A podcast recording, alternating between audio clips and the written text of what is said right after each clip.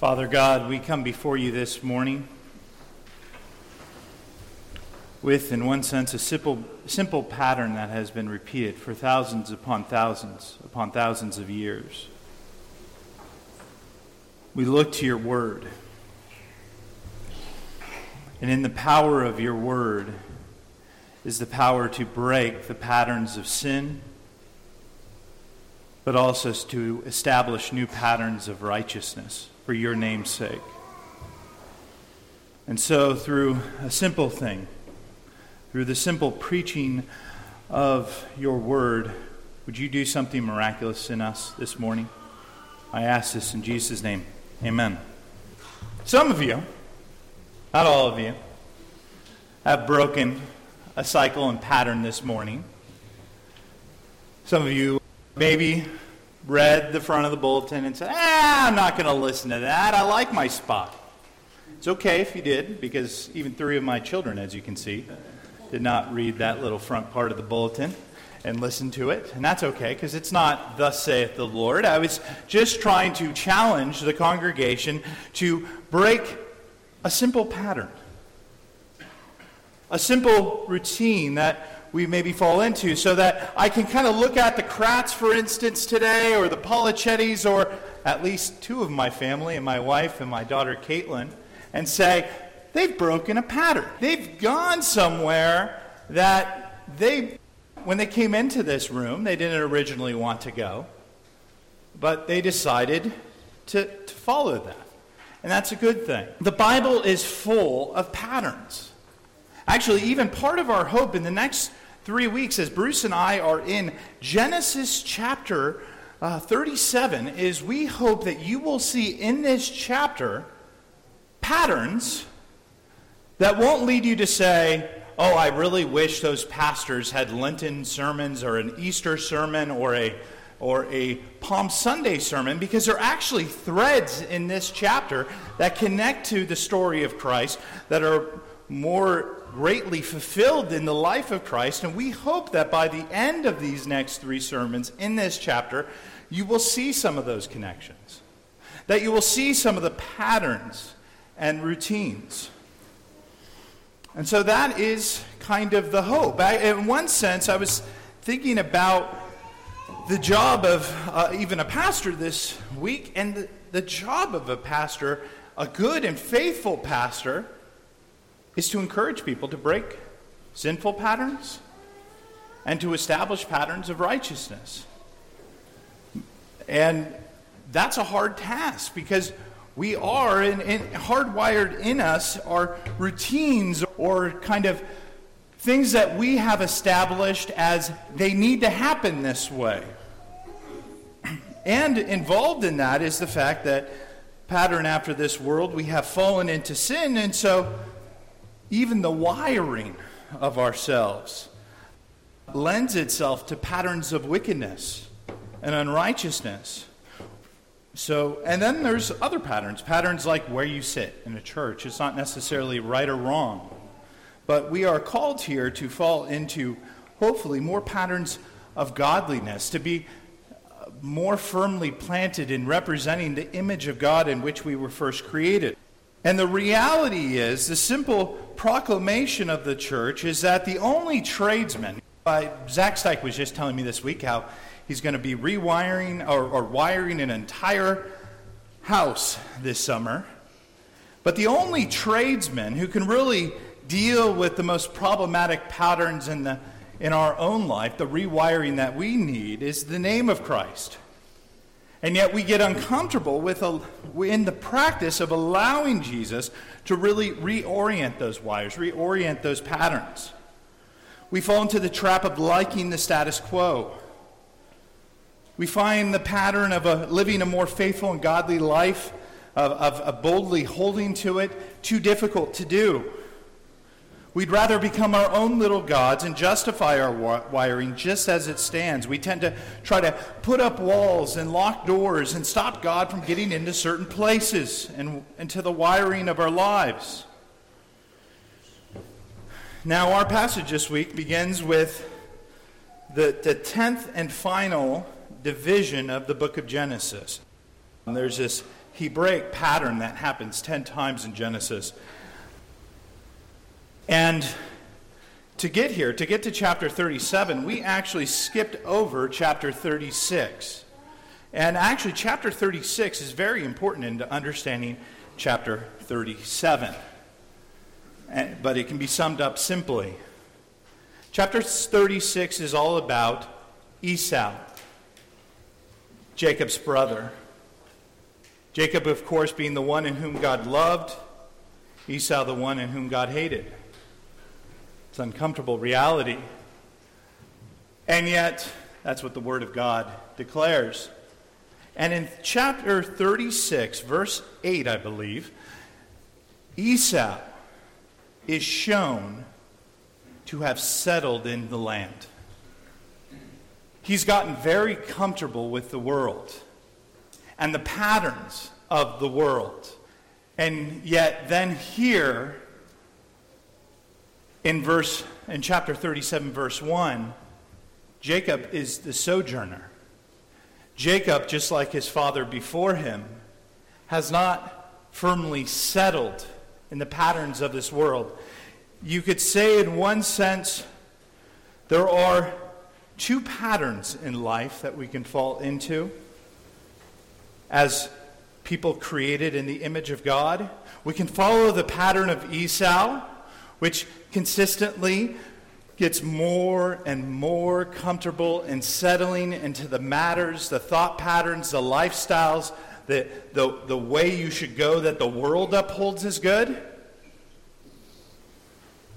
Or you can be just as Rob referenced the verse from Peter's epistle in the New Testament, you can be a part of that group of sojourners and exiles in this life that, yeah, maybe in this life, we don't have a land that we can kind of settle into, in a world we can settle into and entirely embrace and entirely feel comfortable with, but we look to the promises to come with hope, with joy, and we pattern our lives more and more to be less grounded in worldly practice and, and, and more grounded in the good news of Jesus Christ and the good news of the gospel and the good news of the life and better promise to come.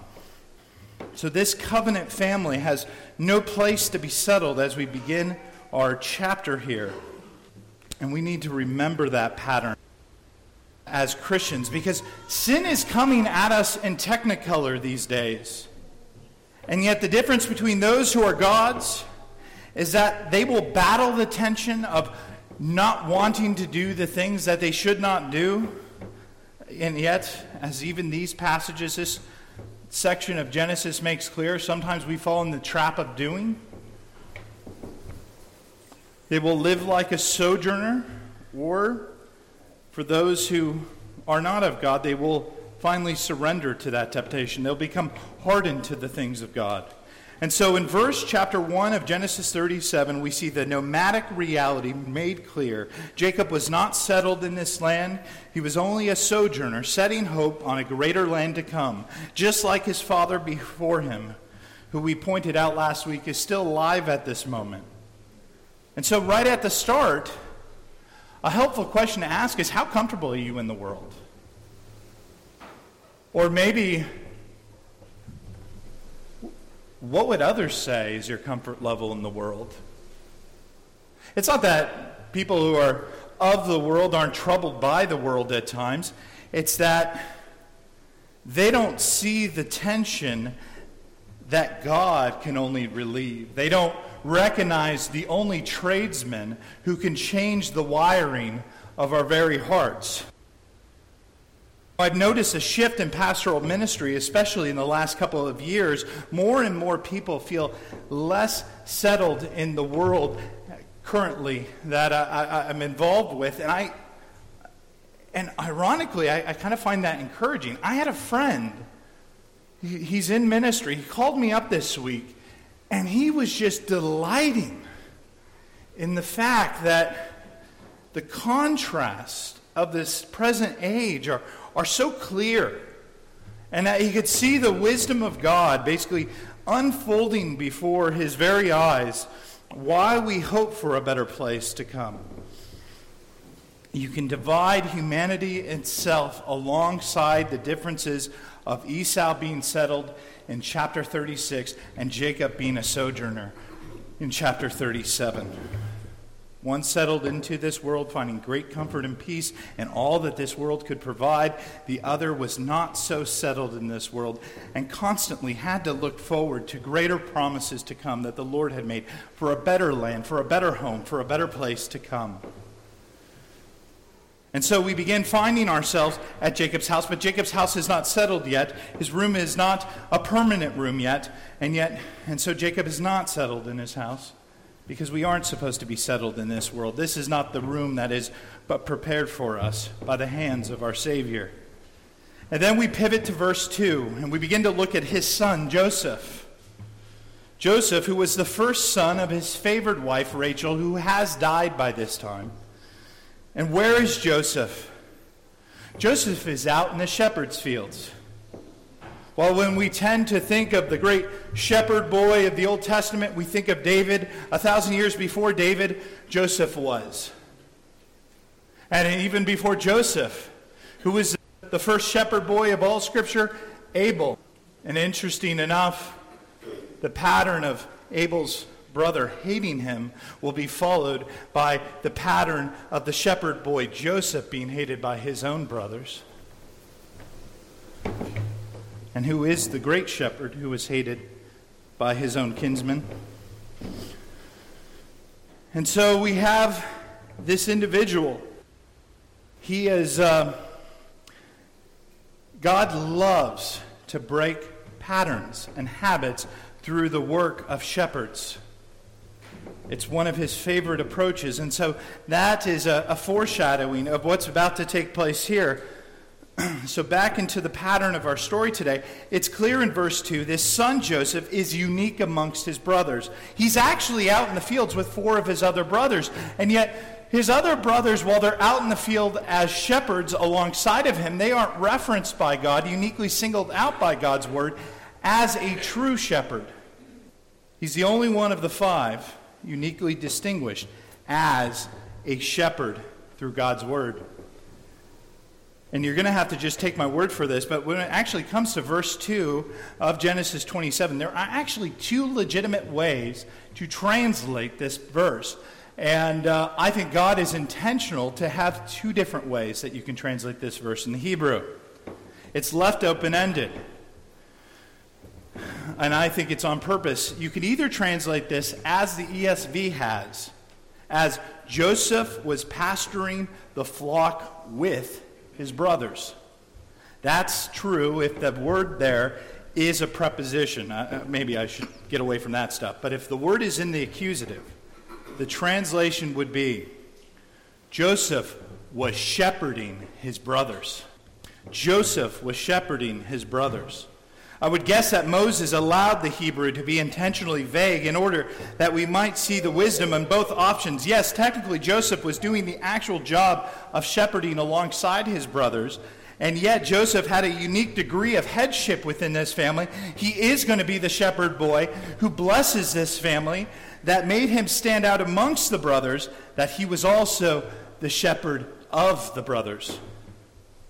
And how will Joseph's story unfold? Joseph will be found as a great shepherd that helps move his family from fields of famine, both spiritually and physically, into lands where there is more than plenty of both grace and sanctification. The fortunes of the family will be blessed because of the wisdom of the young shepherd boy Joseph, who uses the wisdom of God in order to tend to the lands that God will put at his disposal. So in verse 2, Joseph is doing the very things as a teenager he will also do as an adult caring and providing for those who depend upon him, whether we're talking about brothers, whether we're talking about his larger family, or even the nations.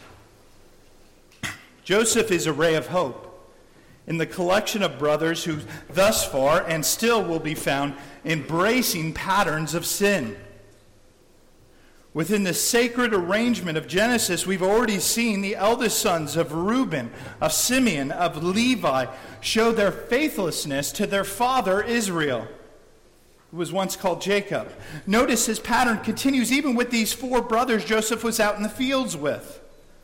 Something happened as Joseph was shepherding alongside these four brothers that Joseph, in being faithful to his father, informed his father of. Now, we grew up with the idea of not being a tattletale, and I was very disappointed this week in how many commentaries want to attribute sin to Joseph at this time. And, and at other times, even in sharing the dream in the passage, Joseph is in rarefied air in Scripture. He is a dreamer who has no overt sin that we can see laid out before us in the Old Testament text. The only other one is also a fellow dreamer in Daniel. I, if, if you've ever kind of heard this story trying to, to say Joseph's the tattletale and the braggart, I'm telling you, the young shepherd boy, there is nothing I could see in the textual evidence that really lent itself to taking that view. I actually think it's a problematic view and a view that doesn't understand what Joseph's role is going to be for the family. So far, what has Jacob's story been in life?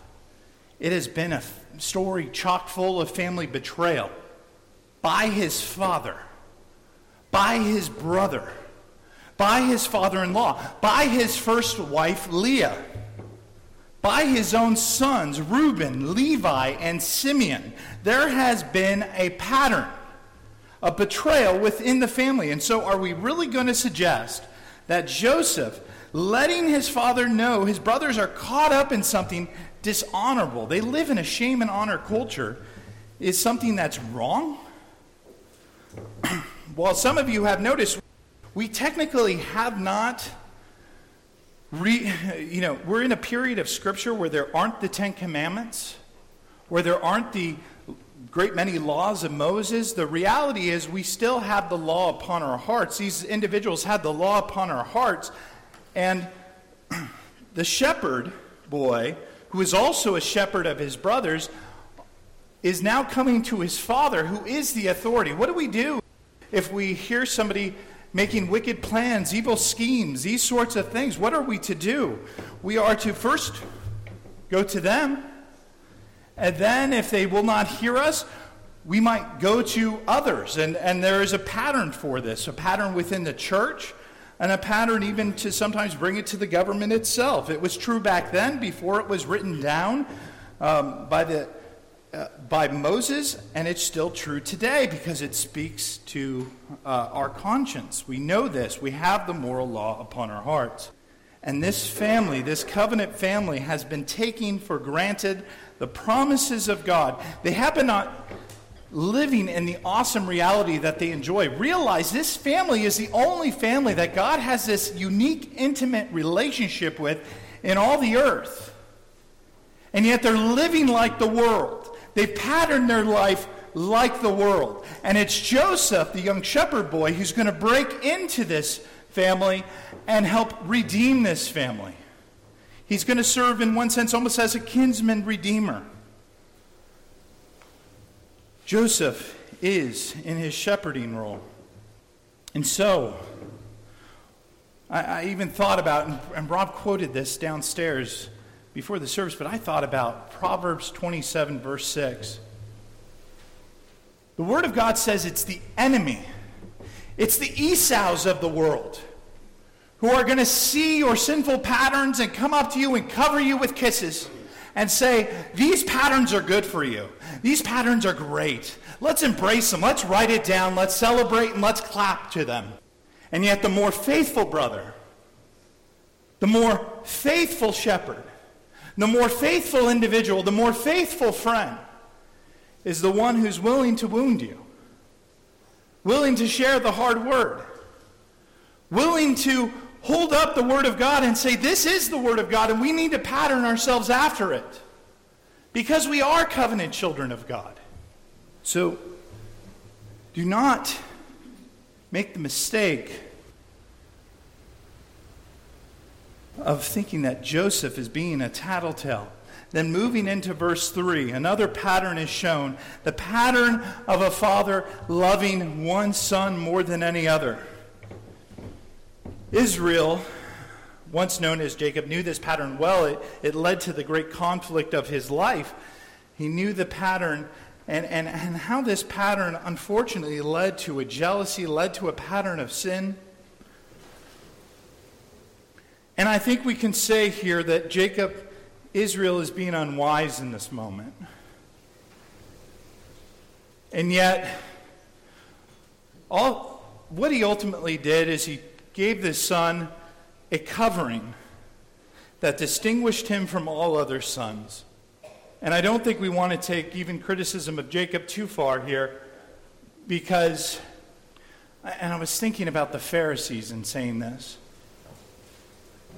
Wasn't likely one of the problems the Pharisees, the sons of Israel, who know the Bible word for word, the Old Testament word for word, wasn't part of their problem with Jesus the fact that they had been trying in their own works to adorn their own filthy rags with enough, try to clean them enough in order to justify themselves before God. And then here comes Jesus, the Son of God, God incarnate, God in flesh, God in perfect humanity. And he has a righteousness and a goodness and a holiness that distinguishes him as unique among the sons of Israel, unique among the children of God. And what do they do? They hate him for his righteous covering. They would not follow him. They would not listen to him as a shepherd. They would rather kill him and cast him off and do away with him.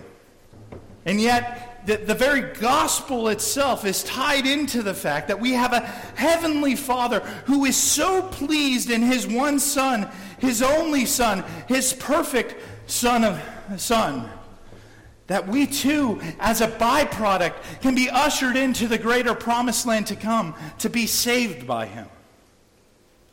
So let us not protest Jacob's unique love for Joseph too much.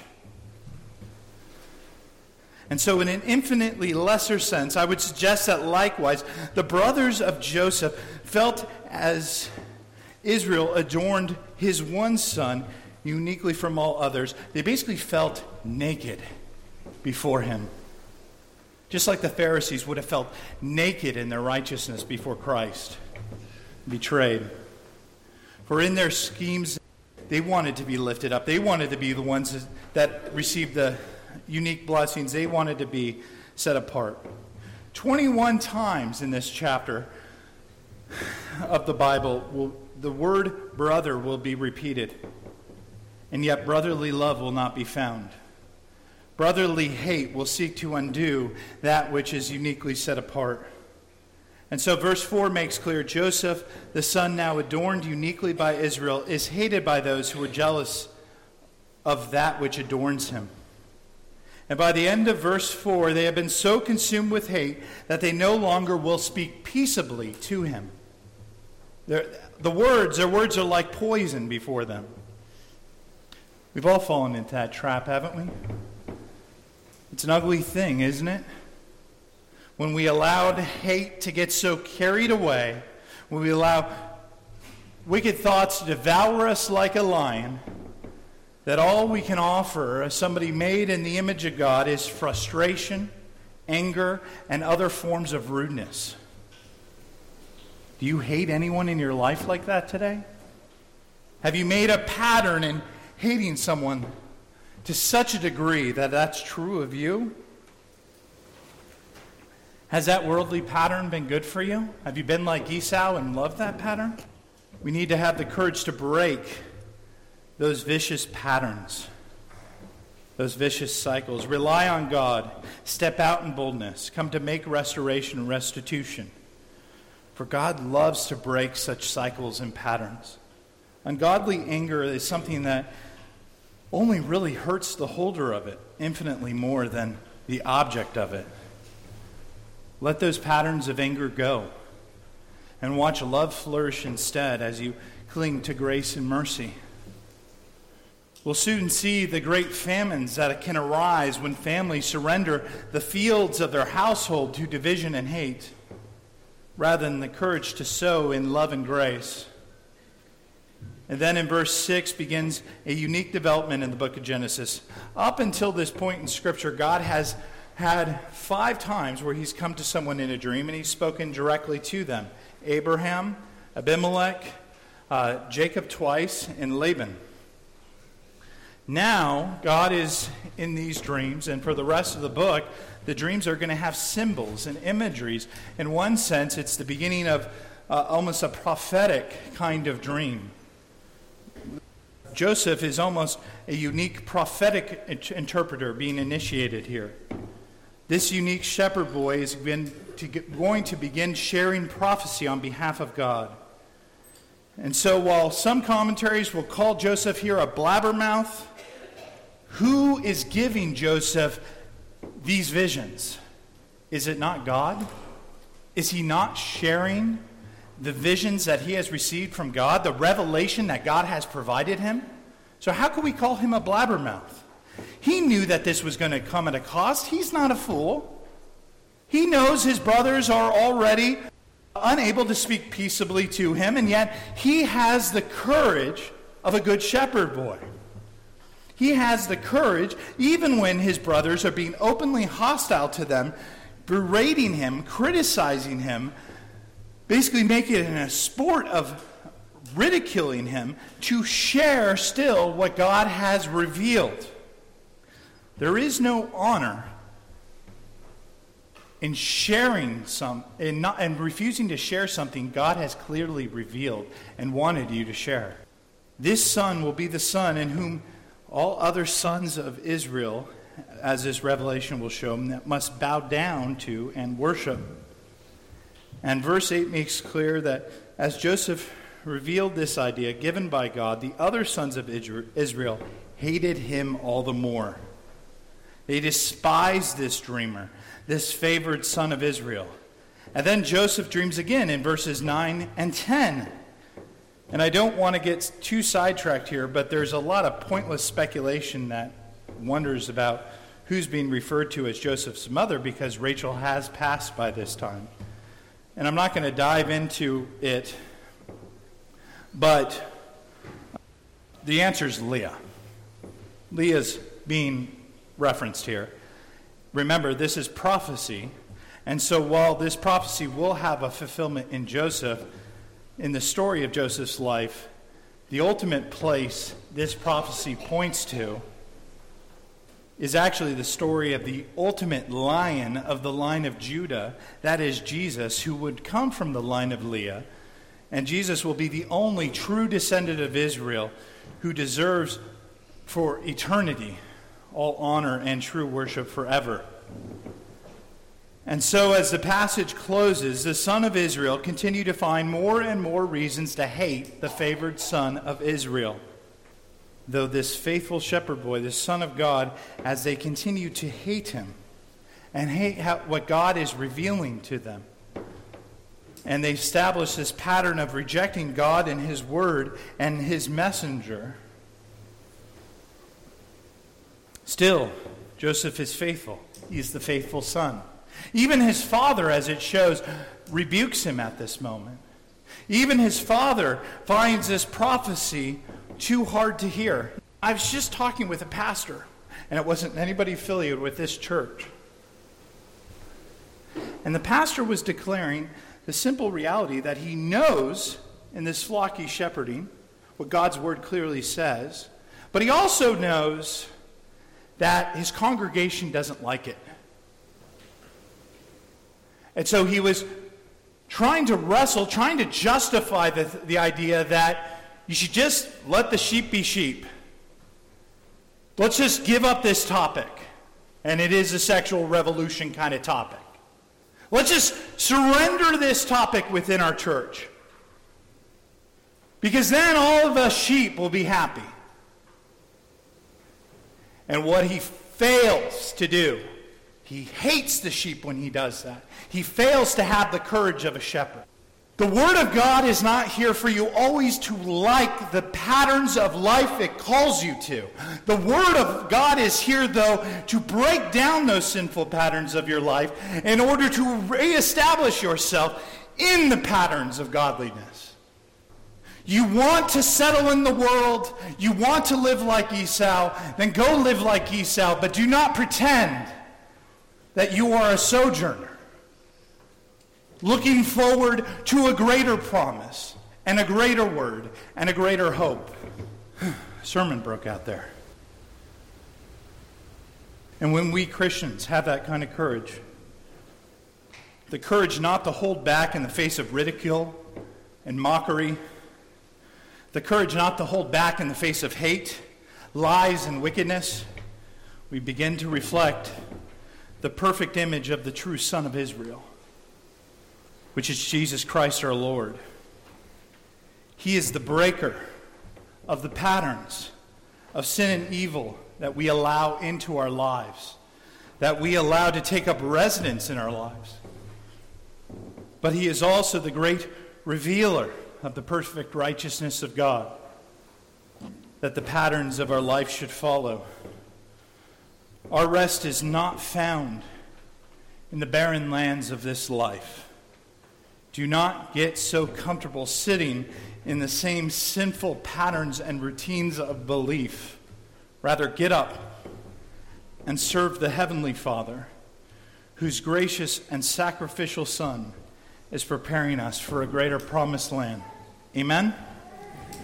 Amen. Let us pray. Father God, we, the covenant family of God, often fall into routines and patterns that are unworthy of you. Give us courage to heed the word of the great and perfect shepherd, Son, that is Jesus Christ, our Lord and Savior. Amen.